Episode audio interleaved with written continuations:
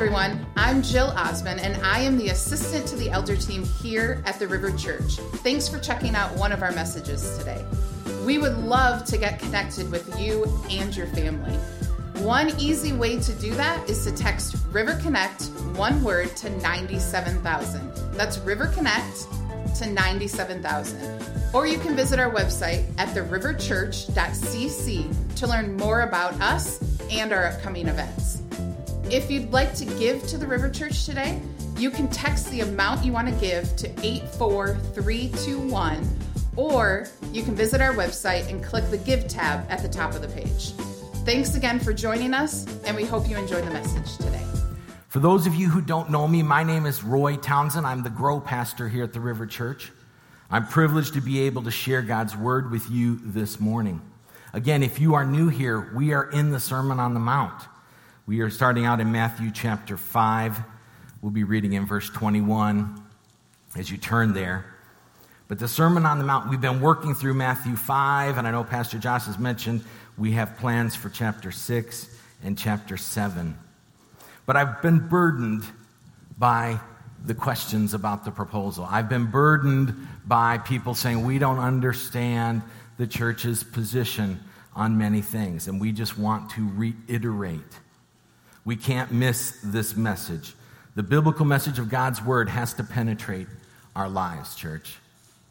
We can't just show up on Sunday morning and feel good. It has to penetrate our lives, church.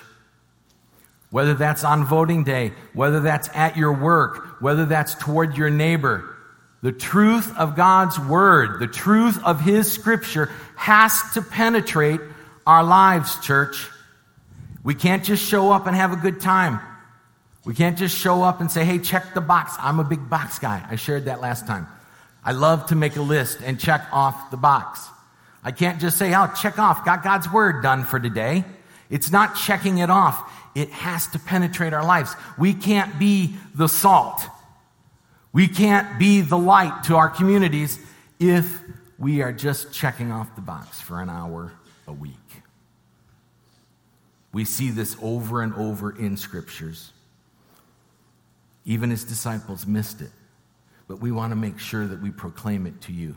The message of Jesus Christ and the message for us to take his word and go out into the community has to be clear. Let's pray this morning. Lord, we love you, and I thank you. I thank you for the opportunity to share. I thank you for the opportunity to gather. Lord, we thank you for the many blessings that we have, including the blessing to be able to participate in setting a direction for our state. May we be dedicated to your word. May we be dedicated to the study and the application. And through the power of the Holy Spirit, as your word becomes deeper and more meaningful to us, Lord, we pray this all in the name of Jesus Christ. Amen. So, Matthew chapter 5, verse 21. We're going to read through verse 21 through 26 to begin. It says, You have heard that it was said to those of old, You shall not murder, and whoever murders will be liable to judgment. But I say to you that everyone who is angry with his brother will be liable to judgment. Whoever insults his brother will be liable to the council, and whoever says, You fool, will be liable to the hell of fire. So if you are offering your gift at the altar, and there remember that your brother has something against you, leave your gift there before the altar and go. First, be reconciled to your brother, and then come and offer your gift. Come to terms quickly with your accuser while you are going with him to court, lest your accuser hand you over to the judge, and the judge to the guard, and you be put in prison. Truly, I say to you that you will never get out until you have paid the last penny. This section of Scripture is very, very hard. It's hard for people to get an understanding, right? It's hard for people to, you say, I'm, I'm just, I'm not sure. But I think it's one of those times that both the people who were there and for the church, sometimes we miss it, right? I don't know about you, but when I need a bathroom and I'm driving down the interstate, I miss the rest stop. I, I miss the McDonald's sign that says, hey, dummy, next exit, McDonald's, right? I, I somehow, I miss it. I was talking to a buddy of mine today. I saw him pulling out of a gas station. In my entire life, this has been a Mobil gas station. And I go, hey man, I saw you pulling out with your cool card from that Mobil. he goes, I wasn't at a Mobil. He goes, I have a shell card. I go, oh, you know, right there at the corner of this road and that road, that Mobil. He goes, dude, that's been a shell for 10 years. Well, the prior 40, it was a Mobil. Sorry, you're new to our community, right? Like, I missed it. I'm like, what an idiot. It's a Shell gas station for 10 years. It's also known as a decade, okay?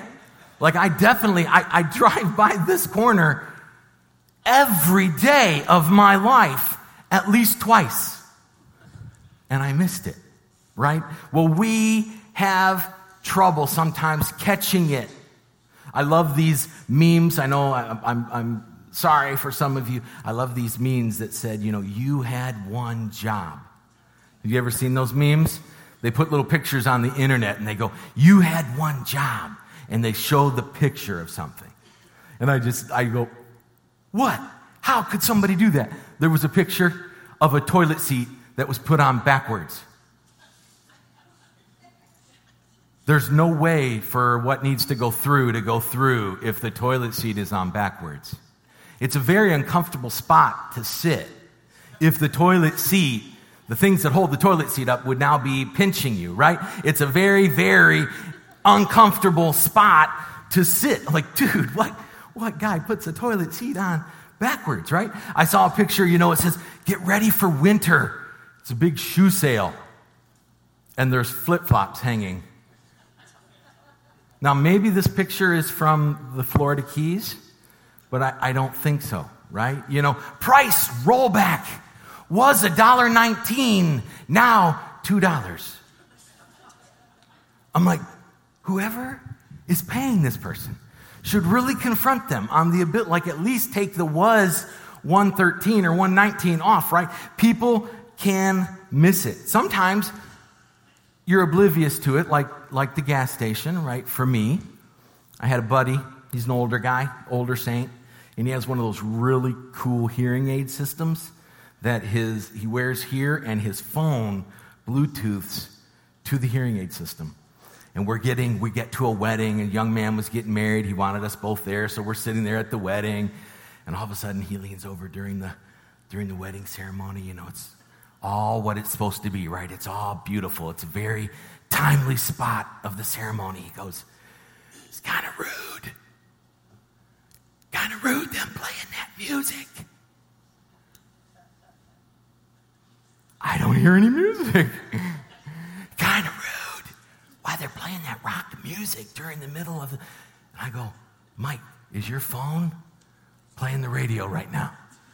He pulls his phone out. His phone is playing oldies. His phone. He thinks oldies is rock music. I'm like, dude, come on. Okay? You know, some you like you missed it. Okay? You missed it. Sometimes we purposely miss it. Now, I didn't purposely miss the gas station. He didn't purposely have the music on. Sometimes we purposely mu- mix up this and miss it. Like when I tell my kids, I need you to take out the trash. What does that mean? Right? Have you ever thought about it? You know, I assume it means, you know, you're going to take the trash bag and tie it up. You're going to pull it out of a trash receptacle. You're going to walk it outside, open up the big trash receptacle, and put the trash in it, right? That's what I think is going to happen. Well, sometimes I get home after asking for the trash to be taken out, and the trash is laying in the garage. So I was the one that was, that was supposed to take the trash out. Or were you the one that was supposed to take the trash out, right? He, per- well, oh, you know, my shoes, I just washed them. Oh, you know, I was playing a game, and if I go to the trash can, I lose signal.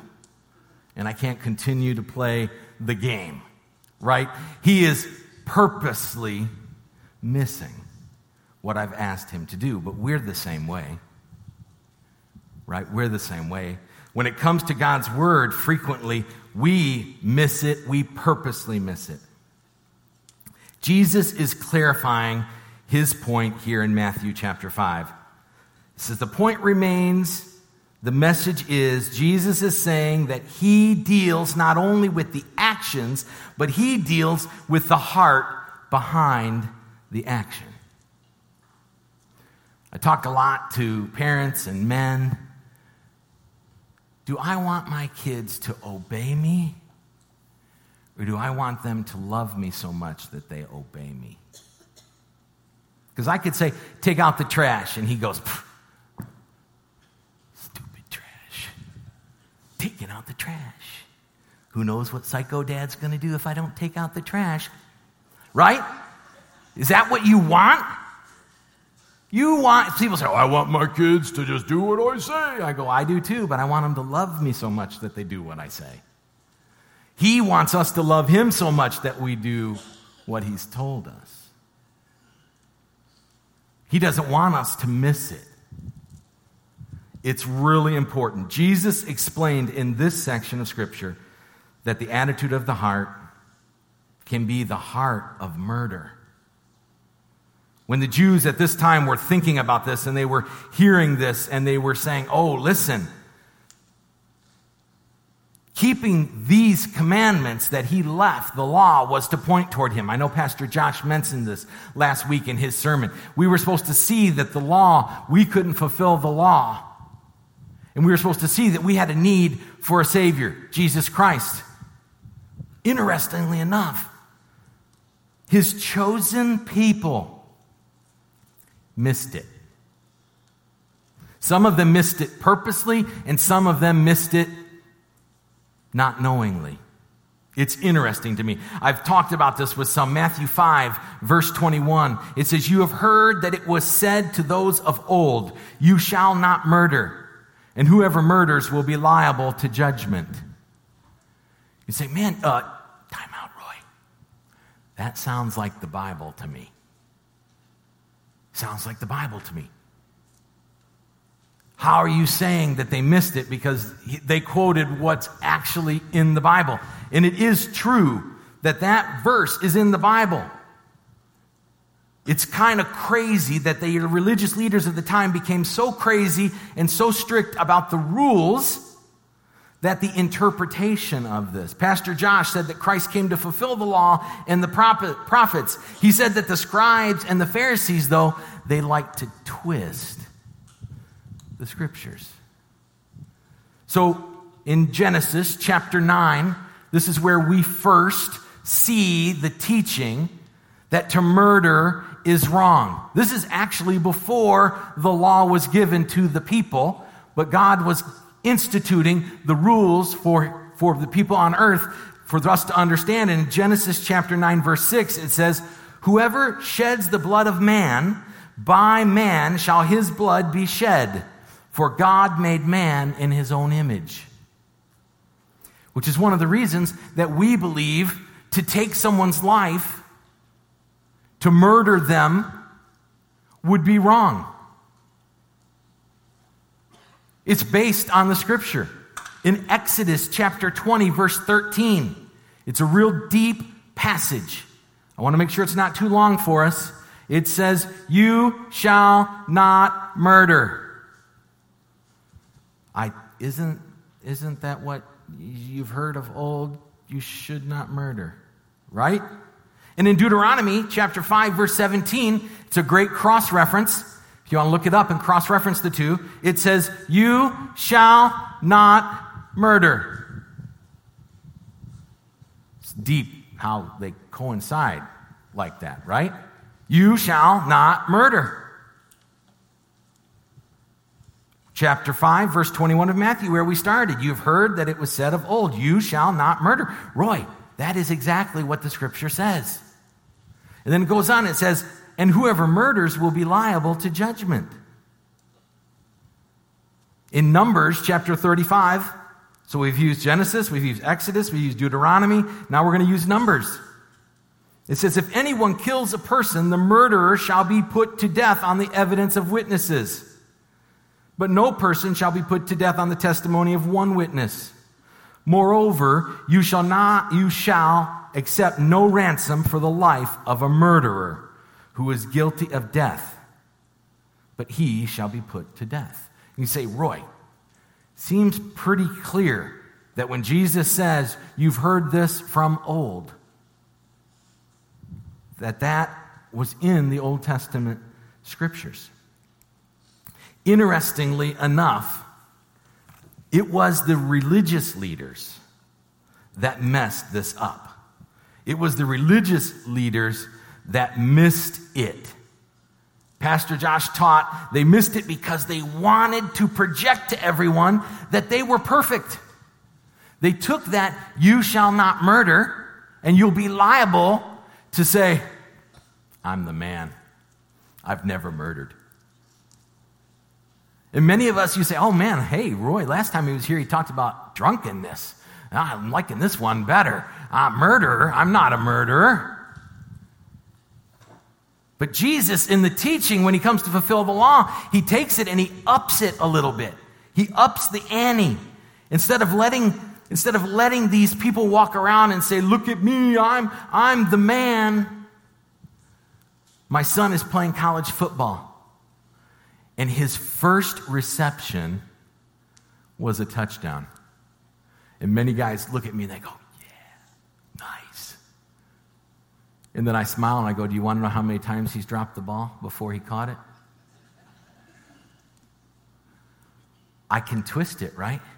I am telling you the gospel truth. His first catch in college was a touchdown. But how many times did he drop the ball before that? How many games into the season were we where he had never had a catch, right? I can twist what I'm saying, both being the truth. So the religious leaders of the time, they were taking these scriptures and they said, you know, it's supposed to show us the need for the Savior. It's supposed to show us that we're broken. Let's twist it so we can be self righteous.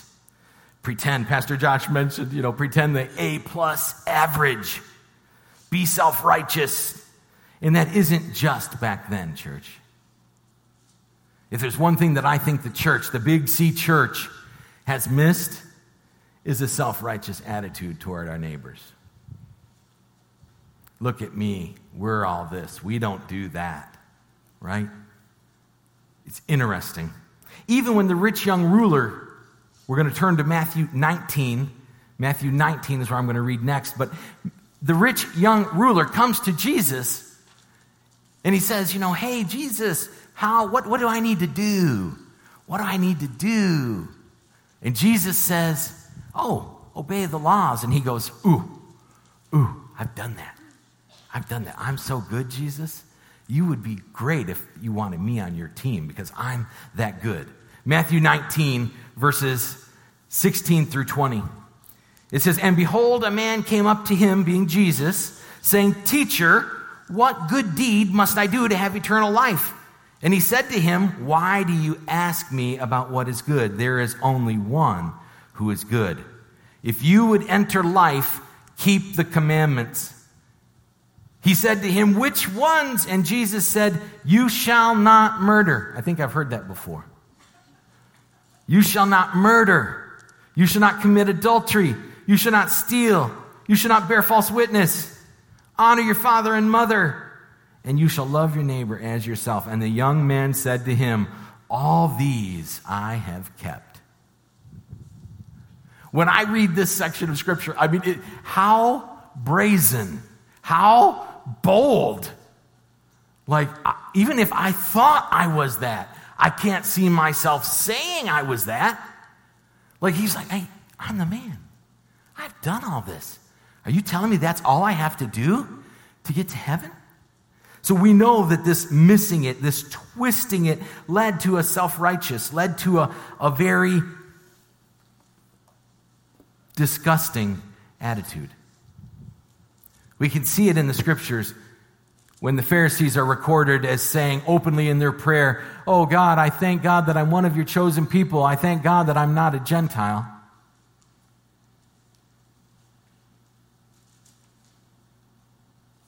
You're God's chosen people. You have His word. You're preserving His word. And you're supposed to love your neighbor. And we twist. They twist. We twist. Back to Matthew chapter 5. It goes on in verse 22. It says, But I say to you that everyone who is angry with his brother will be liable to judgment. Whoever insults his brother will be liable to the council, and whoever says, You fool, will be liable to the hell of fire. Jesus is taking this up a notch. In the New Testament, in 1 John chapter 3, verse 15, it says, Everyone who hates his brother is a murderer. And you know that no murderer has eternal life abiding in him. Man, you've heard it old, you've heard it said of old, the scripture says. Why does Jesus say you've heard it said of old? It was interesting as I was looking up this fact. Interestingly enough, the Jewish people at this time could not read the scriptures because they did not know Hebrew. And the scriptures were in the Hebrew language at this time, right? And after the captivity, when Jesus is speaking to the group that's in the Holy Lands, right? And they're there, and he's like, You've said it heard of old. Well, the reason he has to say it that way is because the only people who can read the scriptures are the teachers and the rabbis and the leaders and the scribes and the Pharisees. They're the people who can actually read the scriptures. So at this point in history, the scriptures are only being read to the group. Even in our English language, if you look this up, it's interestingly enough, people were killed for trying to put the scripture into English. Over, and I can give you name after name of our English forefathers who were killed. They would bring their children in and they'd ask their children to recite the Lord's Prayer. And when their children would recite the Lord's Prayer in English, they were put to death. Because at that time in our history, the scriptures were only read in Latin. Why? Because there's a reason why the religious leaders like to twist the scriptures. We'll make this rule just be very strictly about murder, which very few of us are going to be involved with. So that they, instead of saying, I need a Savior, they can look at it and say, I'm the man, I'm the woman. But Jesus says, But I say to you, but I say to you, interesting. In Jewish culture, Jesus, we just read it, he would have had to have a witness with him he would have to have two witnesses. But he comes up and says, Listen, I'm a witness to myself. I say to you, if you have anger in your heart, you're a murderer. Interesting. Jesus, you say, wait a second, wait a second, time out, Roy. Okay, I'll give you that the culture and the leaders like to twist the scripture. I'll give it to you that they missed it. But what do you mean? What do you mean? I know that Jesus got angry. I know that the scriptures say that you are not, it says, get angry and sin not. What, what's going on here? Jesus flipped tables in the temple. You don't think he was angry? But he's saying here that if you're angry toward your brother, you're a murderer. It seems irreconcilable to me. One of the commentators that I read, he said, Jesus did not say anger leads to murder. He says that anger is murder. But as he has defined anger here, when you look it up, it really means a nursing an inward hatred, a, a settled anger, malice. It's not being angry because of God's righteousness. It's not a righteous anger. It's a very sinful anger toward our brothers and sisters. In Mark chapter 3, verse 5, Mark chapter 3, verse 5, it says, And he, Jesus, looked around at them with anger, grieved at their hardness of heart, and said to the man, Stretch out your hand. He stretched it out, and the hand was restored. Not understanding, Roy. What do you mean?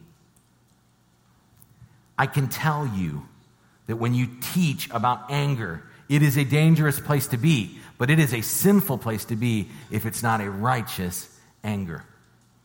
Some of us, I know Keaton wrote the lesson this week. I appreciated it because Keaton's a nice guy, and contrary to popular opinion, I like to think of myself as a nice guy. And uh, I said, you know, you know, I think I do a pretty good job with this. And when, when, do, I, when do I struggle with this? I've, I've used the word I several times, haven't I? Oh, haven't I? Oh, look, I just said it again.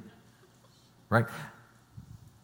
I will tell you that when I am driving, knowing that I'm coming here to preach this scripture on M15 in Ortonville, there is a person in front of me who has a turn lane to turn right, and there's the lane that I'm supposed to be going straight on because I want to get here. And they're in both lanes. And I stuffed it down for a second. Like, hmm. No bad words came to my head. I was doing my best to be good about it. And right as soon as I said, Oh, come on, they get in the right lane. And then I speed by them really quickly because I'm agitated, right? I can tell you, I don't know why, but when I'm driving, I'm not a nice guy. I think about this like, you know, every 10 years or so, I have what they call an out of body experience. Like, I'm a pretty decent guy. And I'm driving down M24. I think it's something with the M roads. Okay? I'm driving down M24, and I cannot tell you how beautiful of a day it was.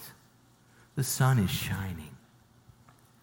Got my music on, it's playing my favorite song. I got a coffee in the cup holder. My wife's over in the dry, in the passenger side. We're good. Things are great. She reaches over, she's holding my hand. Got my kids in the back. They're all buckled up. They're not fighting, not irritating me. I would have swore the Disney birds were playing a song and they were just following me down M24. And I'm looking up there's no traffic, guys. This is how good of a day. I'm like the only car on a two lane expressway. And there, you know, it's a Saturday morning and there, there's some construction up ahead. They're not working on it. They've got a sign up that says, get over in the other lane. I look. I see a car behind me, a half a mile behind me. Maybe a mile behind me. I mean, it's so far. I couldn't even tell you what kind of car it was. So I get over into the lane. I'm just, she's still holding my hand. My country song is still playing. I mean, it is a great morning. And as I get to the barricade, I happen to look back at my wife to, you know, give her the smile. You know what I mean. Come on. You guys know what I mean. I'm getting ready to give her the smile. And there's a car running me off the road. Coming straight over. I'm in the lane. I have the lane. He doesn't have the lane. I jerk the wheel. My youngest actually ejects out of the strap. She's on the floor crying. I'm in the ditch, still going 55 miles an hour. And I go, that's it. And I just, boom, right back up on the road. I did it. But when he came to run me off the road and saw me screaming at him, he hit his brakes so that when I jerked the wheel and came back up on the road, he wasn't there. And I confessed this. I called Josh. I called the other. I said, hey, just want you to know, I'm waiting at the bottom of this hill on M24, and that guy will not come down. I'm waiting. I am ready. And he's like, look at that psycho at the bottom of the hill. I think I'm going to turn into McDonald's. Oh, wait, there's a McDonald's. I can go to the bathroom. And my wife is praying on me. She's just praying, not correcting me yet, just praying. She knows, don't correct me yet because this ain't going to go well.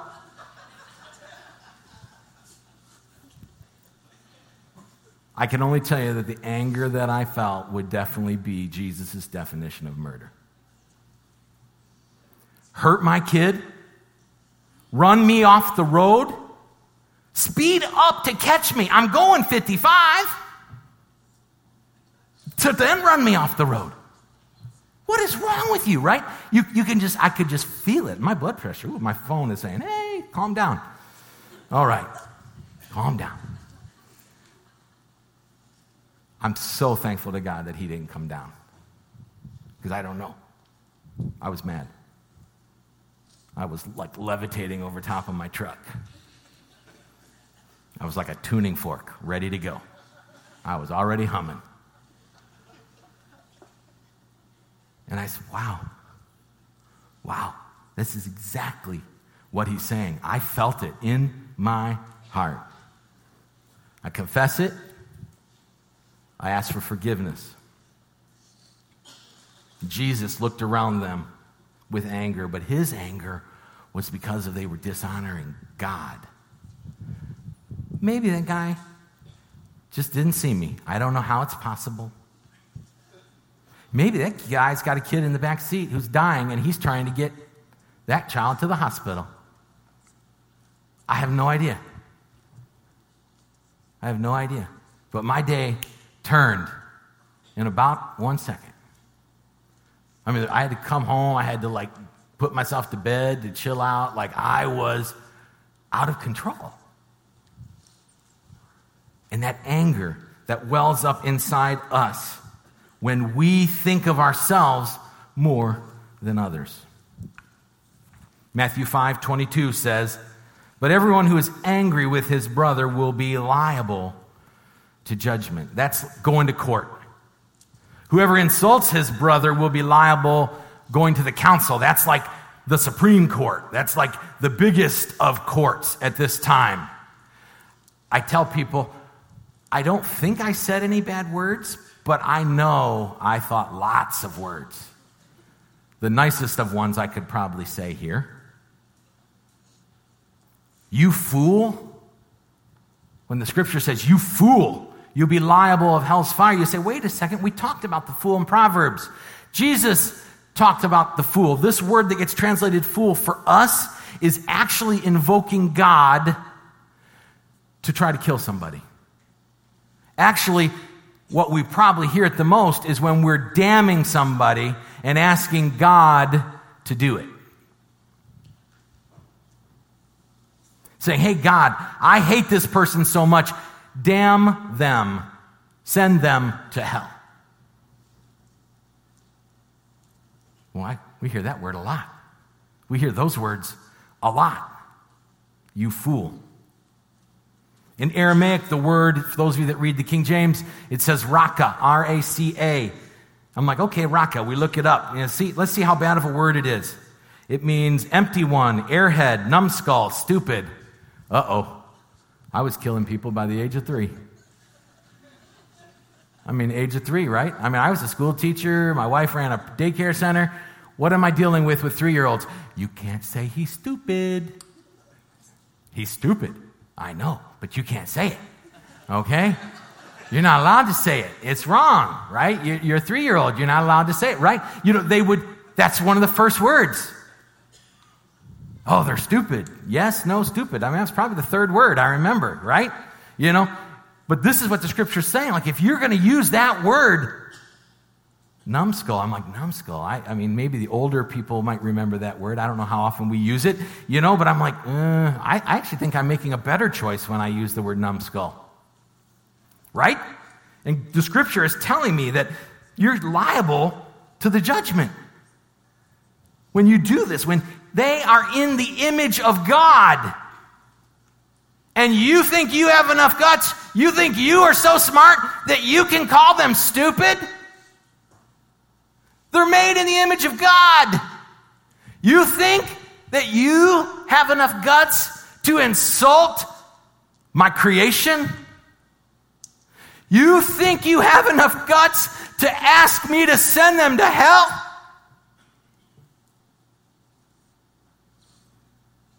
And even if you don't say it, church, because I grew up a fundamentalist, even if it looked pretty, if I thought it, it's the same. Well, I never said that to anybody. Yeah, well, I thought it to somebody. I felt it to somebody in my heart. One commentator said, There is no mistaking the severity of the Savior's words. He teaches that anger contains the seeds of murder, that abusive language contains the spirit of murder, and that cursing language implies the very desire to murder. We miss it. We miss. Sometimes we miss it purposely. And then again, as he takes it to a new level.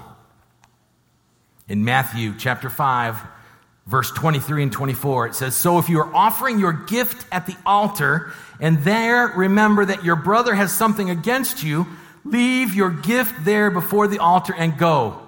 First be reconciled to your brother, and then come to offer your gift. Interesting.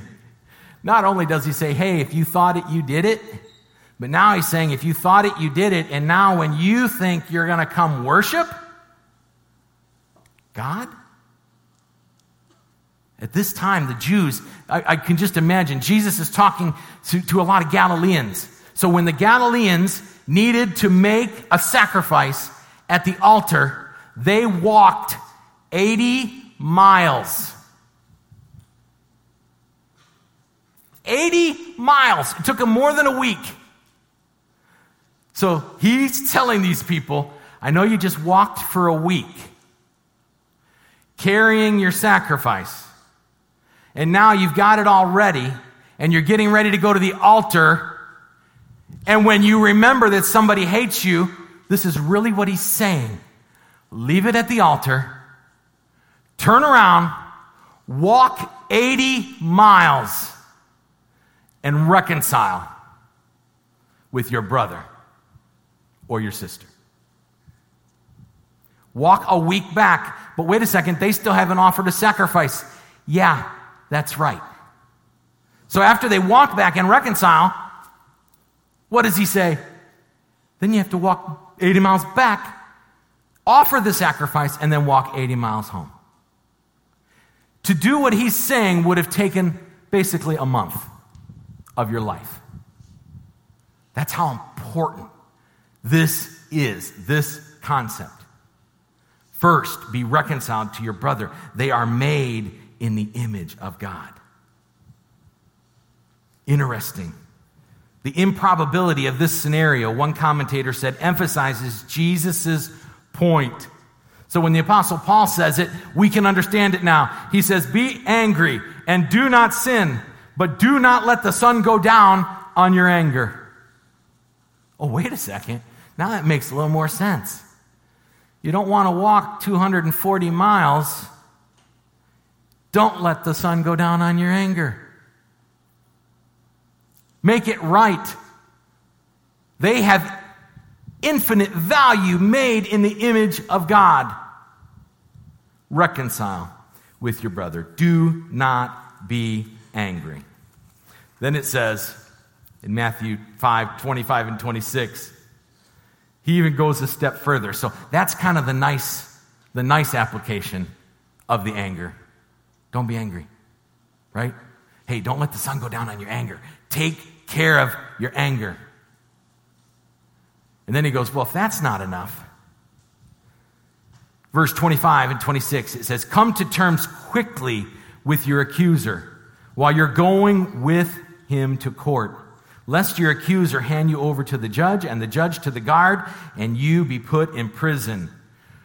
Truly, I say to you. So not only is he saying, you've heard of old, truly I say to you. Now in the same section of scripture, he's saying it again. Truly I say to you, you will never get out until you have paid the last penny. Man, it seems like there is a urgency here. Make friends fast Settle with your accuser. Admit when you are wrong. Make it right. Because if you don't, it will catch up with you. If you don't, it will catch up with you. Jesus restates Truly I say to you, you won't get out until it's paid. Don't miss the opportunity. Be reconciled with your brother and sister. I mean, could not be an easier time for the church to be reconciling with our brothers and sisters. You don't even have to drive to their house. You can message them. You can meet them someplace. You can call them. You can text them, right? There's infinite ways that we could try to reconcile with our brothers and sisters. But many of us want to stay in bondage. Many of us want to hold on to this. The followers missed it. It isn't just this section of Scripture in the Sermon of the Mount that we miss. Listen, church, some of you today are like, hey, I don't even know what you're talking about, dude. I'm just, I'm guest. I'm just being introduced to Jesus. I don't understand this. Well, I don't want you to miss that. There are churches, there are organizations, there are movements out there, church, that want you to miss this point. For you that don't know Jesus Christ as your Savior, they want you to miss it. They want you to think it's about your good works. But Jesus, in Luke 24, verses 46 and 47, Luke 24, verses 46 and 47, he says, And said to them, Thus it is written that the Christ should suffer and on the third day rise from the dead, and that repentance for the forgiveness of sins should be proclaimed in his name to all nations, beginning from Jerusalem. Listen, church, we can't miss this.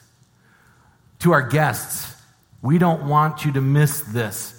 Those other churches want to twist the scriptures to make you feel like you are fine they want to lie to you and say, hey, everybody's on their way to heaven. Don't worry about it. We all get there. They are twisting the scriptures. There are a whole huge movements that say, hey, it's all about the number of good things that you do. When you die, he's sitting up there with a big balance scale and he puts all the good things on one side and he puts all the bad things on the other. And if the good side outweighs the bad, you get to heaven. I'm sorry. They are twisting the scriptures. Maybe they're doing it on purpose because they know and they just want it to be that way, or maybe they've missed it too, but they've missed the scriptures.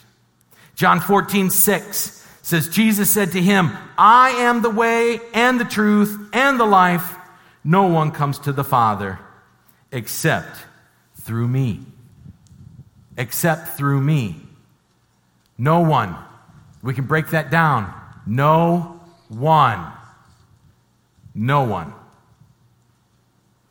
You don't want to miss this. We all, if we're honest with ourselves and look at the wrongs that we do in this world, it's a genuine faith and a genuine repentance. What does that mean, Roy? A genuine repentance is a turning away from the sins. Well, I prayed a prayer one time. Did you turn away from the sins?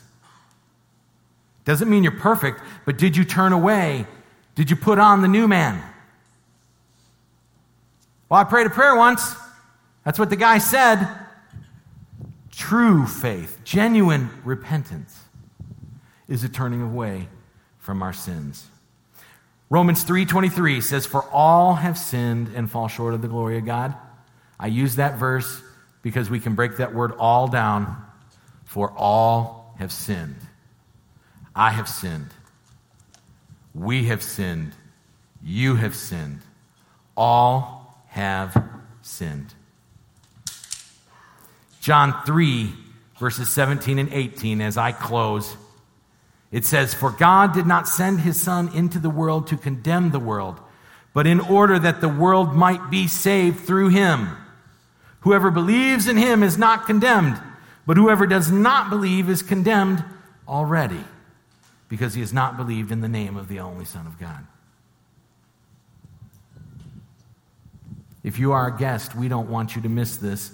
You are condemned already. Those of us who know Jesus Christ as our Savior, we were condemned, but we came to believe in the name of the only Son of God, Jesus. Some here today, we have missed it with our brothers and sisters. The Apostle Paul tells us to examine ourselves. I use that language a lot when it comes to communion. It says, examine ourselves. I'm not judging you. The scripture tells you to judge you. Examine yourself if you are a believer. Are there people that you hate in your heart? Because he says, don't offer your sacrifice. Don't stand up and worship if you are unwilling to reconcile with your brother. Don't show up and serve and make me feel better about hating somebody. Well, I serve God. He says, no. Before you serve, reconcile with your brother. Love your brother. He says, the world will know you by how well you love your brother. Well, Roy, I don't want to. Examine yourself. And the scripture says, if you examine yourself rightly or justly, there's no prison, there's nothing holding you back. But if you hold on to it and says, "No, I can forgive everybody, but I hate this one person." What good is it to walk to the altar and offer a sacrifice? The scripture says clearly, he will not receive it. He will not receive it. For those of you that don't know Christ as your Savior, I would ask you at the end of the gathering to come up here and speak to some of the believers who will be up here. And they could explain to you what the Scripture says about coming to know Him because we don't want you to miss it. Today is the day of salvation. For those of you who are the body of Christ here, you've come to know Jesus Christ as your Savior. I admit it that when I was preparing for this sermon, people's names came to my mind that I'm not 100% right with. Commit today to trying to make that right. Commit today to calling that person. Commit today to messaging that person. I called one, and they're like, I don't ever want to talk to you. Okay. But I've given it up. I've tried to reconcile with you. Some of you are like, oh, Roy, I, I'm, I'm, I'm a pretty easygoing guy. I don't have a bunch of people that I hate. Do you know of people that hate you? What do you think the believer, the brother, the sister is called to do? If you know somebody really, really has a, a grudge against you, go to that person and say, I love you. And I want us to be right. I don't want to be in this prison. I don't want you to be in this prison. Because the scripture says you will pay the price to the penny.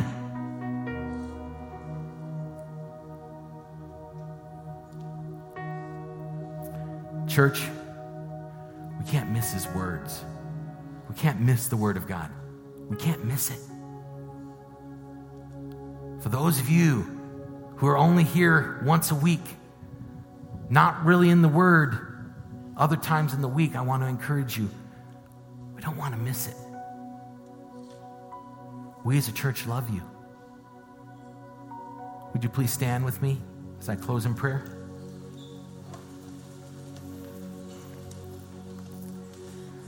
Lord, again, we come to you in prayer. Lord, we're thankful for the word that you gave us. Lord, we're thankful for the opportunity to be here. Lord, we are thankful that you love us so much that you told us. Don't twist the scriptures to something you can obey and feel good about it. Look at your standard and know that we need you through the power of the Holy Spirit to understand the depths of your word. through the power of the Holy Spirit to love our brothers when there's difficulty and love our sisters when there's difficulty. To humble ourselves, Lord, and go before them, make friends quickly, settle it quickly. Don't let the sun go down on our anger.